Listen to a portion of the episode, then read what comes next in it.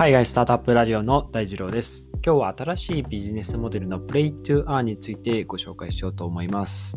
え、まあ、最近もう寒くなってきましたね。もう1ヶ月半ないぐらいで年末で2022年が突入してきて、えー、まあ、4月ぐらいになったらもうみんなまあ、マスクもしなくなるのかななんて思いながら、こういう海外な情報をいろいろ発信してますけど、そうですね。まあ、新しいコロナが来なければいいななんて思いながら過ごしてる今日、えー、この頃なんですけど、えっ、と、ビジネスモデル、プレイトゥワンですね。えー、まあ、ブロックチェーンの紹介ですね。結構最近多いかなと思うんですけど、えっと、この間ですね、DeFi2.0 っていう、まあ、テーマについて紹介したんですけど、えっと、僕が YouTube で結構参考にしているというか、結構勉強にしているのが、えー、ホワイトクリプトボードっていうあの海外の YouTuber の方ですごい図解でですね、えっと、その新しいブロックチェーンの概念とか、そのまあ、新しい仮想通貨とか、そういう技術、テクノロジーを紹介してくれてる、えー、YouTube があって、まあ、ちょっと英語なので、あの、字幕見ながらの方があの絶対分かりやすいと思うので、こちらもし興味があれば見てみてください。そのクリホワイトクリプトボードで、えっと、その DeFi2.0 っていう、まあ、新しいその、まあ、えっ、と、分散型投資ですね。仮想通貨を使った、えー、投資の新しいそのモデル、まあ、稼ぎ方のモデル、投資モデルが出てきたっぽくて、まあ、それが少しずつ注目、注目されているのかなと思って、えっと、まあ、概要欄にですね、YouTube、えー、URL 貼っておくので、興味ある方はぜひ、えー、ご覧になってください。はい。で、えー、この仮想通貨、ブロックチェーン、そしてこの、まあ、ゲームですね。ブロックチェーンってすごくゲームと相性がいいっていうことで、えー、まあ、遊びながら稼ぐっていうところで、えー、今日はまあ主に2つですね、そのプレイトゥアンという、まあ、ゲームで実際にその仮想通貨、まあ、トークンとかを稼げるものをご紹介しようと思います。で、え、1つ目が、え、アクシー。で、えー、2つ目が、えっと、ジェノペッツっていう、えー、ゲームですね。紹介しようと思います。じゃあ、まず、えー、アクシーからですね。これが、まあ、一番有名な、えっと、ブロックチェーンゲーム。えっと、まあ、プレイトゥーアンで有名な、えー、ブロックチェーンゲームですね。はい。で、えっと、概要欄に、コインマーケットキャップっていう、まあ、仮想通貨の、えー、まあ、総流通額とか、あとは取引所、どこの取引所が一番、えー、流通量が多いかとかっていう、まあ、その仮想通貨界隈の動きを、えー、まとめているサイトがあるので、僕もたまに見てるしてるんですけど、えー、このコインマーケットキャップで時価総額別上位プレイトゥアントークンという、ページがございまして、ここの中で、一番その稼いでいる、そのゲームの中で、まあそのいろんなゲームがある中で一番、えー、まあプレイヤーというか、こう、仮想通貨の、え、流通量、え、が多い、まあ、その新しいお金、まあ、仮想通貨を生み出しているのが多い、えー、ゲームがアクシーですね。アクシーインフィニティ。えー、3位まで言うと、 Axie Infinity、Decentraland、えー、 The Sandbox というところで、 Genopets はこの中にはまあ入ってないんですけど、えー、 Genopets もちょっと面白いので、えー、ぜひ紹介しようと思います。が、実際、あの厳密的、厳密に言うと、 Genopets は Play to Earn ではなく、 Move to Earn というらしいんですけど、えー、まあそこもですね、紹介しようと思います。えー、まず Axie ですね。えっ、と、まあ、ポケモンに近いような感じですかね。モンスター集めて対戦するゲームです。でゲームの中で、まあ、トークンを集めることができます。これが AXS、まあ、 Axie の、えー、トークンですね、集めることができて、実際にリリースされたのが2018年で、今2020 2021年現在でも、えー、非常に活発に、えー、いろんなユーザーに使われているブロックチェーンゲームで、イーサリアムを基盤としたゲーム、ブロックチェーンゲームですね。で、コンピューターと対戦するモードの、まあ、アドベンチャーっていうやつと、えー、他のプレイヤーと対戦するアリーナっていう、えー、まあ、対人戦できるものが2つが用意されていて、まあ、自分の持っている、えー、そのアクシーっていう、まあ、モンスターですね、を、え、育てて、で、戦わせて、えー、勝ったり負けたりすることで、まあ、その新しいトークン、えー、AXS っていう、え、トークンですね、ゲットしていくということで、え、あとは、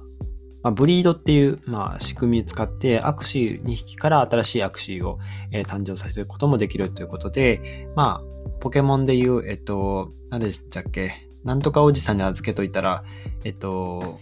その、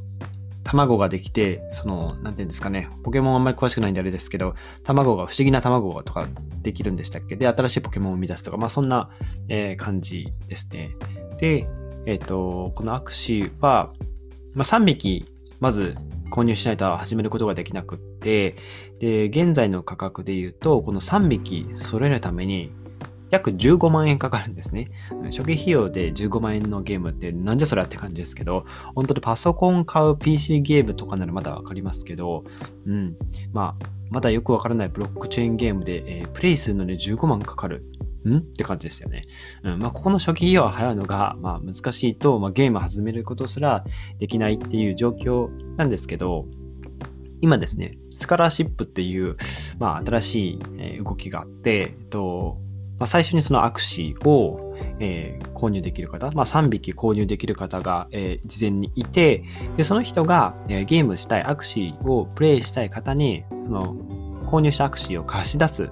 ことが、ま、できるそうで、そのゲームをプレイした人が、え、ゲットした、え、トークンは、えま、貸し出した人と、ま、一定の割合でこう折半、あの利益をこう分配して、えー、まあ、貸し、握手を貸し出してあげた側は、えー、またその再投資してあげる。まあ、あのー、握手を、強い握手を買ってあげるのか、その握手を育てやすい、えー、環境にするために、まあ、追加でこう、投資をしていくのかっていうところで、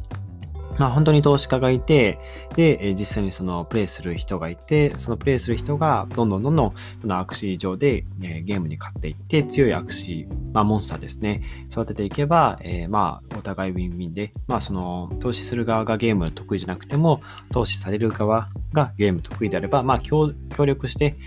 その Axie のトークンを集めていきましょうっていう、まあ scholarship っていう動きもあるそうです。あ、ちなみに Axie の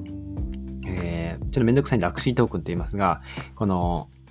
このトークンの値段が今14,693円ですね。はい。で、えー、っと、まあそうですね。14,693円になってます。はい。